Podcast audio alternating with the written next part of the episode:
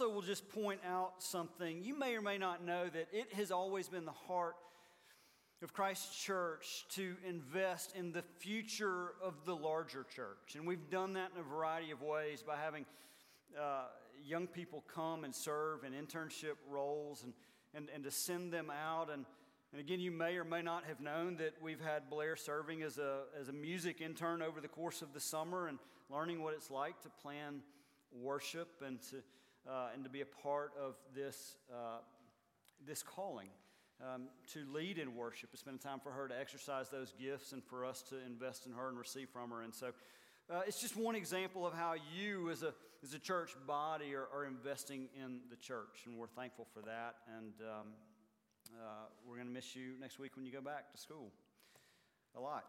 Um, so let's, uh, let, us turn to God's Word. Uh, John chapter 1 verses 14 through 18. We're finishing out the prologue this morning. The prologue is, is a, it's a fancy way of saying the introduction.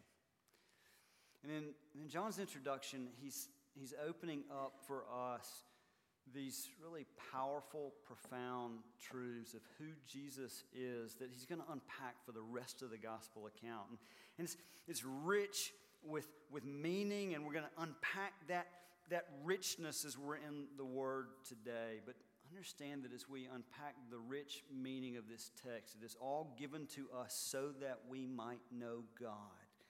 And in a unique way, we're going to build on where we have been, where we have seen the personhood of Jesus, and we've, we've explored what it means to believe in Jesus. We're going to see that knowing God is knowing the glory of God in the person of Jesus. That's, that's where we're going today. That's a big ask. So let's pray, asking the Lord to open these truths up for us as we explore His Word. Would you bow with me? Father, show us your glory in the person of Jesus, that we might know Jesus.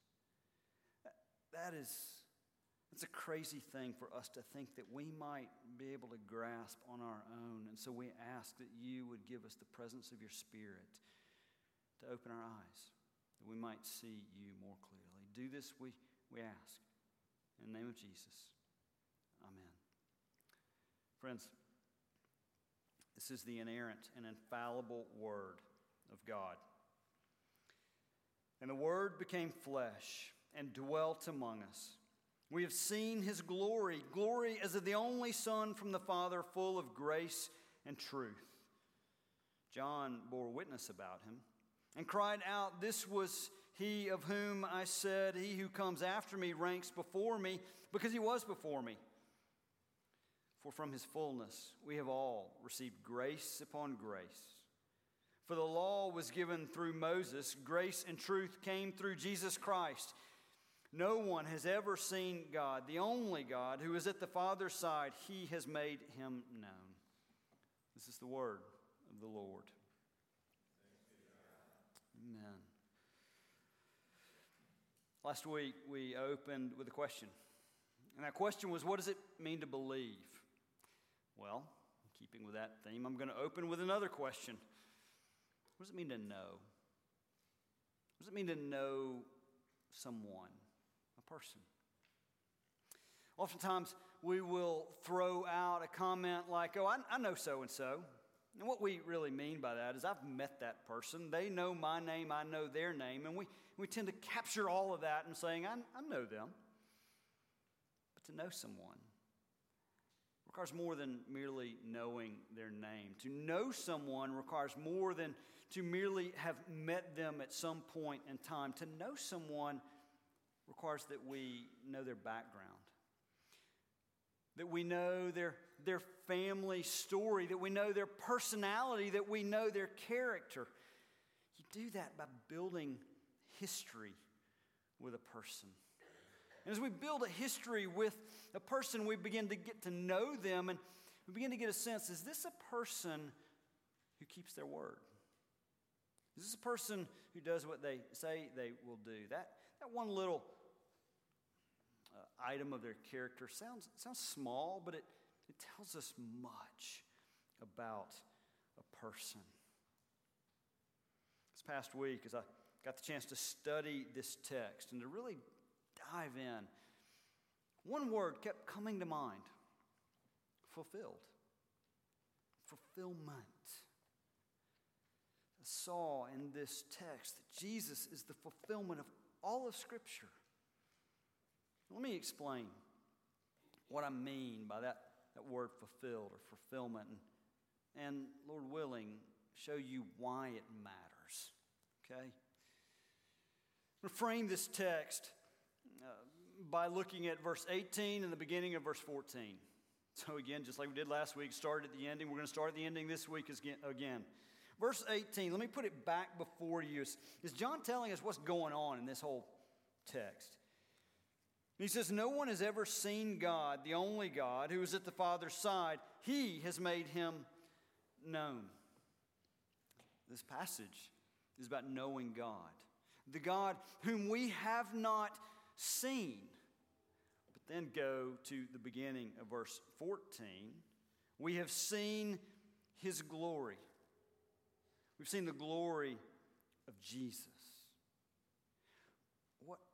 John is telling us in this text is that when we see the glory of Jesus, we are seeing and knowing God. That seeing Jesus' glory makes the Father known to us. But before we can really talk about how we've seen Jesus, we, let, me, let, me, let me give you a word on glory.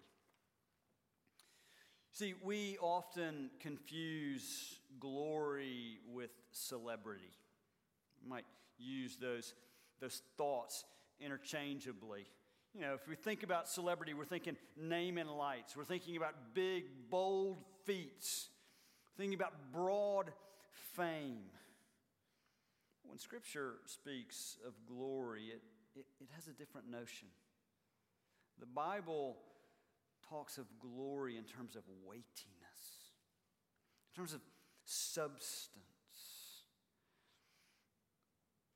Speaks of glory not in terms of Jesus' name in light, but as Jesus being a person of deep substance. And this glory is a glory that we see in Jesus. And that glory that we see in Jesus makes the Father known. And, and, and John tells us in, in verse 14, he, he unpacks for us one of the the greatest acts of all history. C.S. Lewis calls it the grand miracle. It is the incarnation. And the incarnation uh, gives us a window into the glory of Jesus. John 1:14 starts out and the word became flesh and dwelt among us. We've talked about the word. We talked about the word two weeks ago as we opened up John's gospel and we, we heard just how Jesus is the word eternal, creative, personal word. And we, we begin to unpack all that, that, uh, all that the scripture means by, by referencing Jesus as the word. But here, in verse 14, he draws it out more fully. It says that the word became flesh.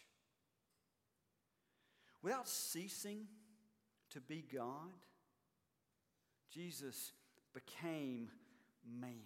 He took on humanity.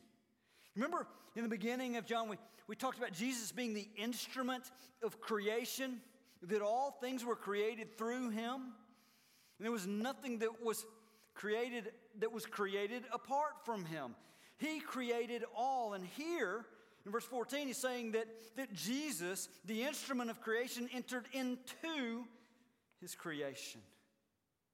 The author, if you will, wrote himself into the story. The artist painted himself into the picture. Now, I got to tell you, if I were the author writing myself into the storyline, if I were the, art, the artist painting myself into the picture, I might have chosen a different image. I might have kind of brought together a few superheroes. You know, Superman with the the cape and the, the bold colors and the superhuman feats of strength and flying around. Maybe Iron Man, at least the good parts of Iron Man, the, the brains, the, the wealth. I'd combine the two of them, but I would, of course, make myself charming, winsome, nice. When Jesus wrote himself into the storyline, he together a greater glory than that, a more substantial glory than I would have drawn myself to be. The scripture says that Jesus became flesh. It's saying a mouthful. You see, flesh is, is not bringing together superhuman feats of strength. Flesh captures all the frailties of humanity. Jesus became weak. Jesus became low. And, and what John is telling us is that in his weakness, we see the consummate picture of God's glory. A whole sermon series could be preached on this truth, truth that, that theologians speak to as, as the humiliation of Jesus Christ. The humiliation of Jesus Christ is that he took on flesh. He was born of a woman, born in a low estate, in a, in a feed trough where animals, dirty animals, ate. He was born under the law, subject to the law, not above the law. He, he did all of this, taking on human flesh, becoming man. And it is his humiliation and understand that his humiliation is the picture of his glory, of his heart, of his substance. John lifts up this humble Jesus and says, Behold your God. See Jesus in his glory, and in seeing him, you see the glory of God. You know God. And that is a picture when we grasp it, when we know God in this way, not the God of our creation, of our own imagination, the God of Scripture, when we know that God, that's a transformational picture. That's a transformational sight, transformational knowing. We're just getting started with the text. Because Jesus not only came, he, he not only put on flesh, he mingled. Celebrities, they don't mingle. Celebrities isolate because they don't want to associate with all the, the little people.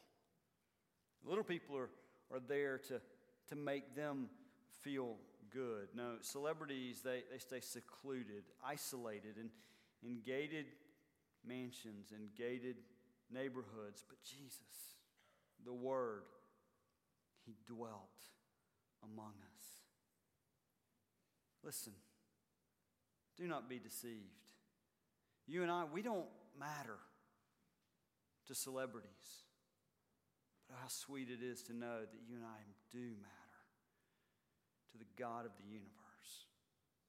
And He came to dwell among us.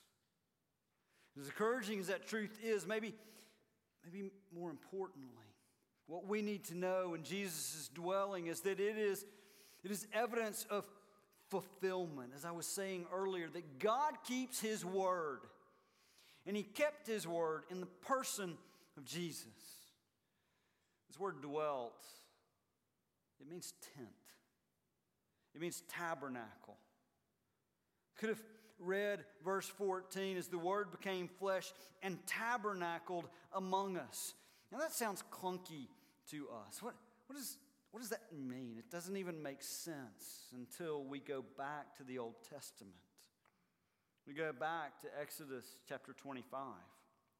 Because in Exodus 25, God is giving instructions for Moses on the tabernacle, on the tent where worship will take place. But in Exodus 25, God tells Moses that the purpose of the tabernacle is that it is to be his dwelling place among his people. It will be the place where God will dwell among his beloved. But that always looked forward to fulfillment.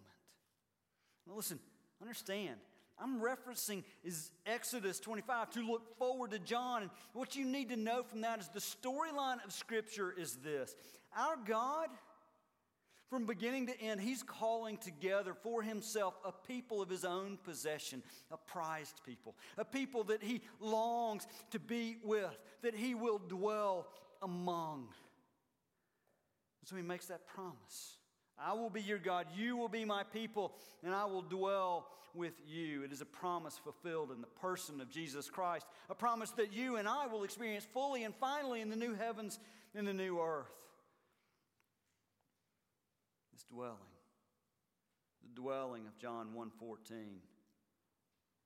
It's a picture of the fullness of God in the presence of Jesus among us, so that we might know him, the Father, by seeing the glory of Jesus. Now, what do we do with this? Well, I, have said it, you're going to hear me say it every week in John. The major application of this book is not a to do list. The major application of this book is that we know Jesus, that we believe in his name, and then in believing his name, we might find life in his name. That is a knowing that is, that is shaping, that is transformational. The main point of this is that we know this Jesus as we see his glory and we be shaped by it. But there are smaller points of application. Jesus incarnated. He, he was incarnational in his life and his, in his ministry. Jesus got into the nitty gritty of people's lives. He didn't stand apart at a safe distance, preaching and teaching, but, but remaining separated. No, he, he got involved in people's lives, in the good and in the bad. And so, if you and I are to love well, if we are to be shaped by Jesus, then we must do the same. We must get involved in the nitty gritty of one another's lives. We must be incarnational with one another, not standing back at a safe distance, but deeply involved in, in one another's hearts and lives. That's the the little a application, if you will, that we dive in with one another. But again, the emphasis here in this text is on seeing and knowing the fullness of God in the glory of Jesus. That's what we're finding in this text. And is what we find in the incarnation of Jesus. That, that's the introduction If you're watching the clock, relax. Um, the incarnation is more than an introduction. The incarnation is the essence.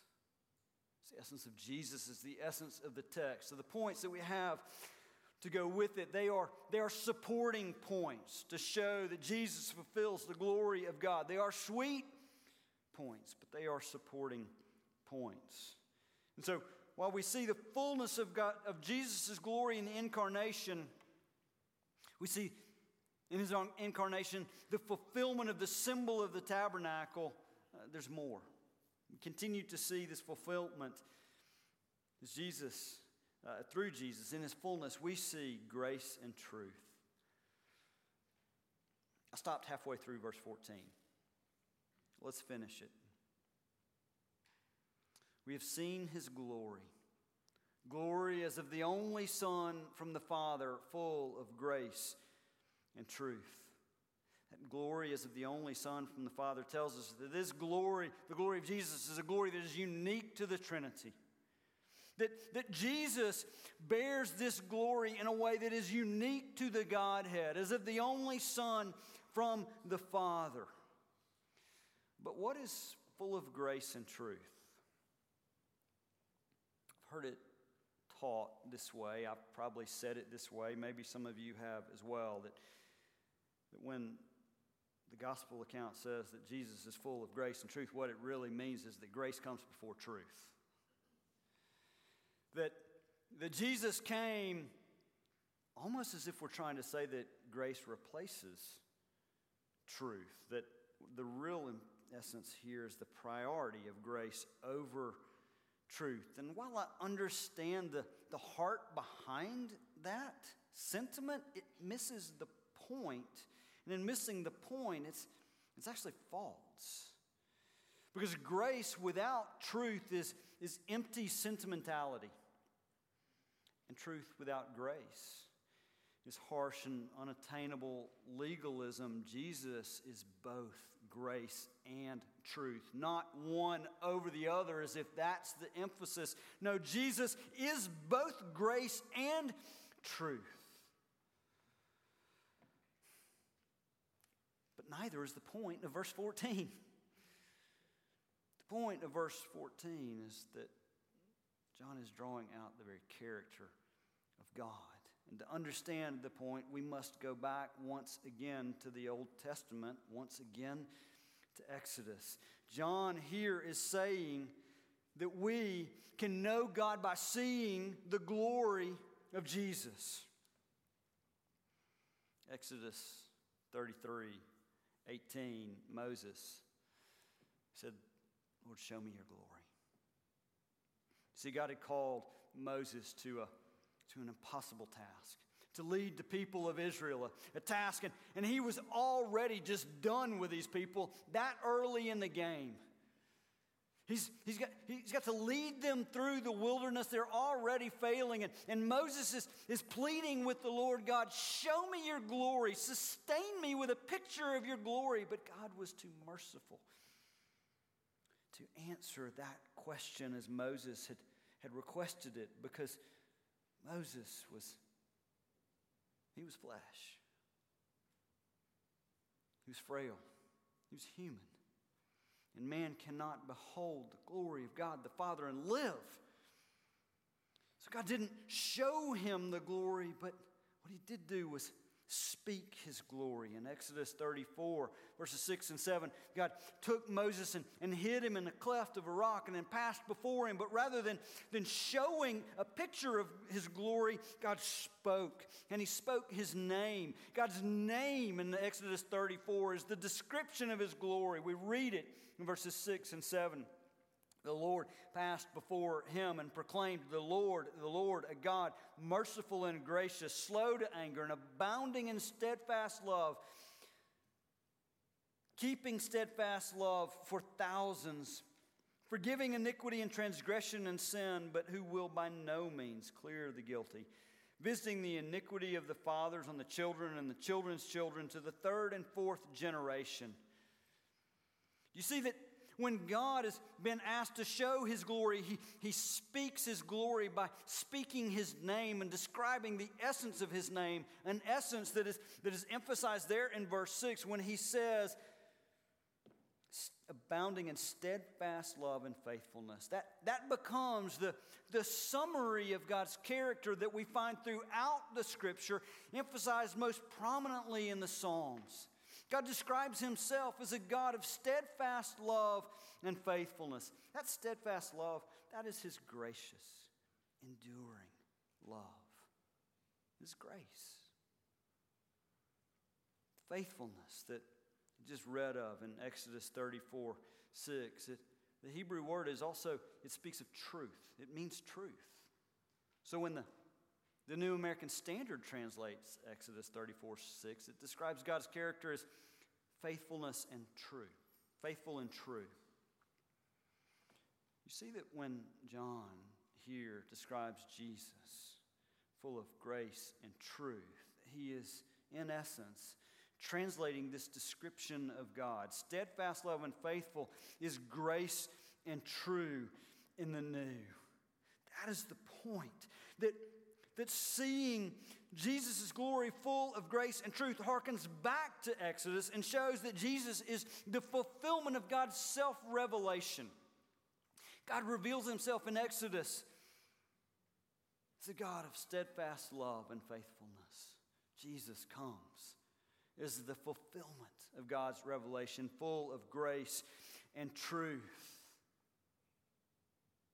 Friends, Moses heard of God's glory when he heard the name of God. But you and I, we see God's glory.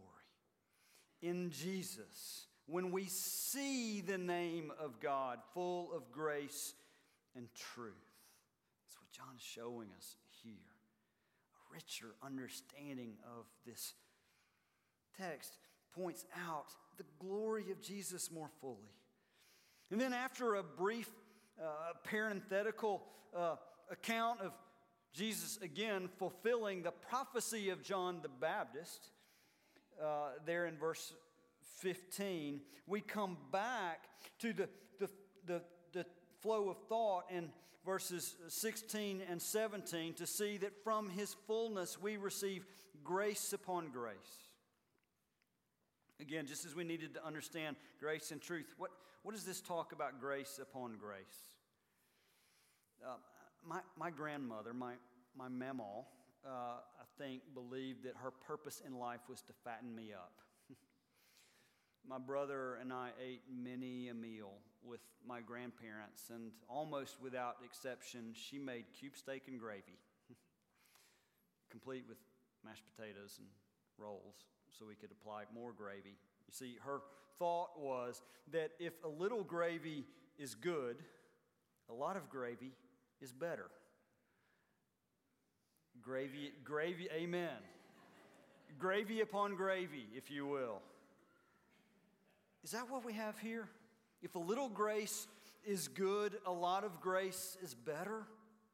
Have yourself an, an, an extra helping of grace.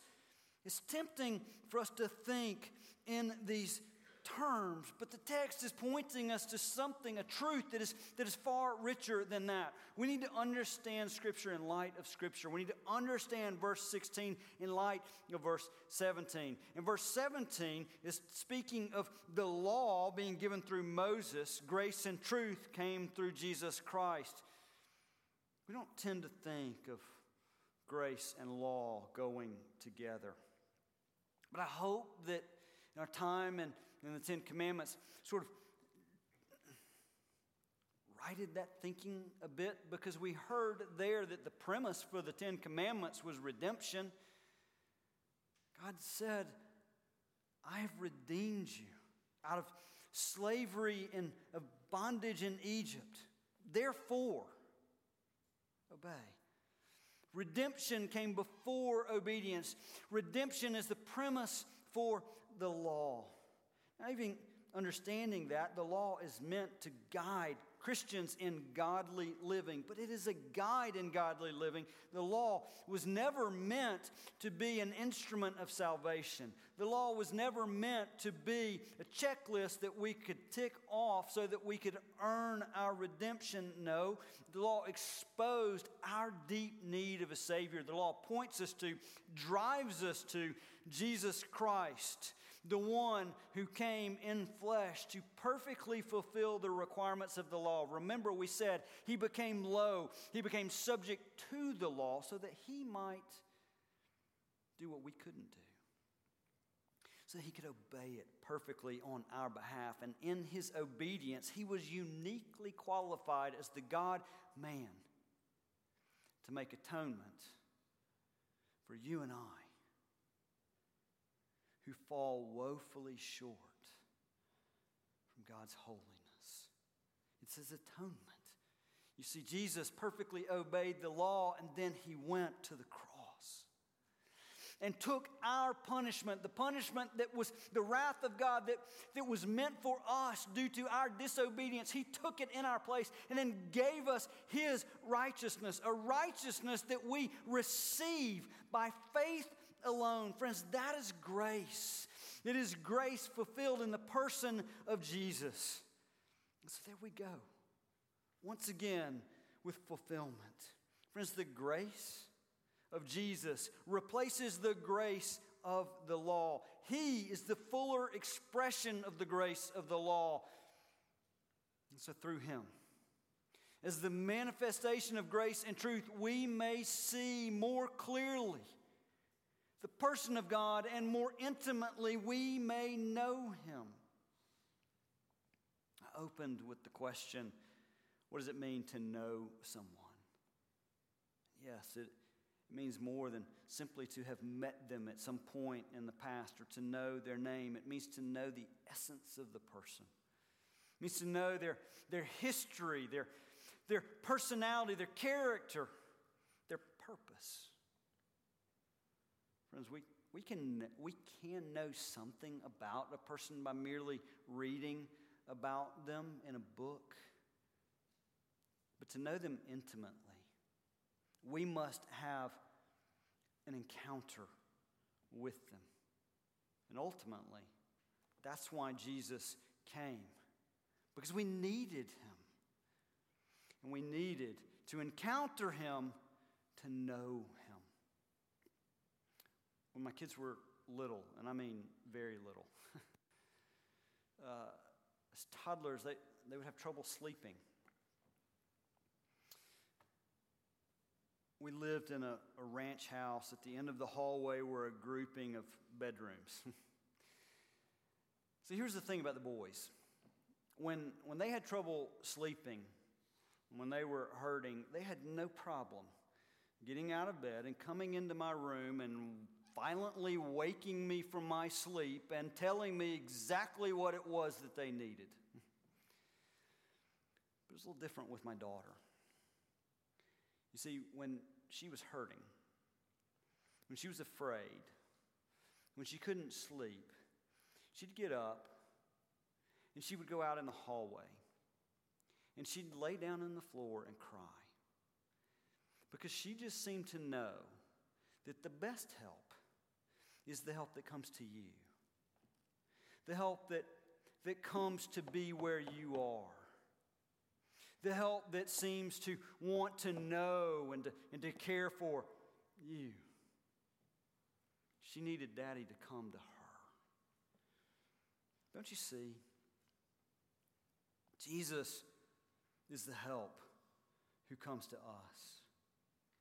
He came to us to be with us, to reveal His glory to us because we were in desperate need of Him and we could not come to Him. So He came to show us His glory, a glory that shapes us and a glory that saves us. And glory saves us because it was ultimately shown and revealed not merely in his coming, but also more fully in his dying on the cross. The text, it, it points to, to incarnation, to, to Jesus taking on flesh, to Jesus coming and dwelling. That is the fulfillment of God's glory for us to see. But how do we respond? The only way we can we cry out for grace and truth. We know grace and truth. We be conformed by grace and truth. Dear friends, how do we respond? We behold grace and truth. Father, your ways are wise, your ways are perfect, your timing is impeccable. You have fulfilled every promise in Jesus Christ. Show us your glory through him. Imprint his image on our hearts by the power of your Spirit. In the name of your Son,